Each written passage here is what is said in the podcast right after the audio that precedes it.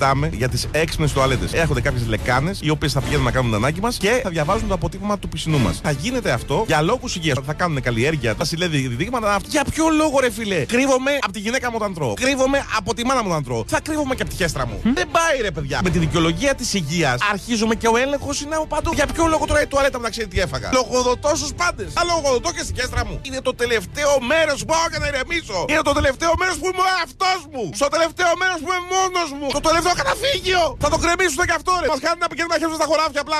Τι θα γίνει; Θα σκουπίζομαστε, ναι. Τσουκνίδες. Και όλα γίνονται, παιδιά, στο βωμό της υγείας. Ναι. Δεν θέλω. Άσε με να πεθάνω, δεν θέλω να πεθάνω ελεύθερος. Έχουν καταχραστεί τη λέξη έξυπνος. Όπου ακούτε τη λέξη έξυπνος σημαίνει έλεγχος. Έξυπνη τουαλέτα, έξυπνο μίξερ. Θα μας κόψουμε και το χέσιμο. Θυμηθείτε το. Αν μου ξεφύγει κάτι από τα δεδομένα από το κινητό του, θα πάρω τον κόλλο του.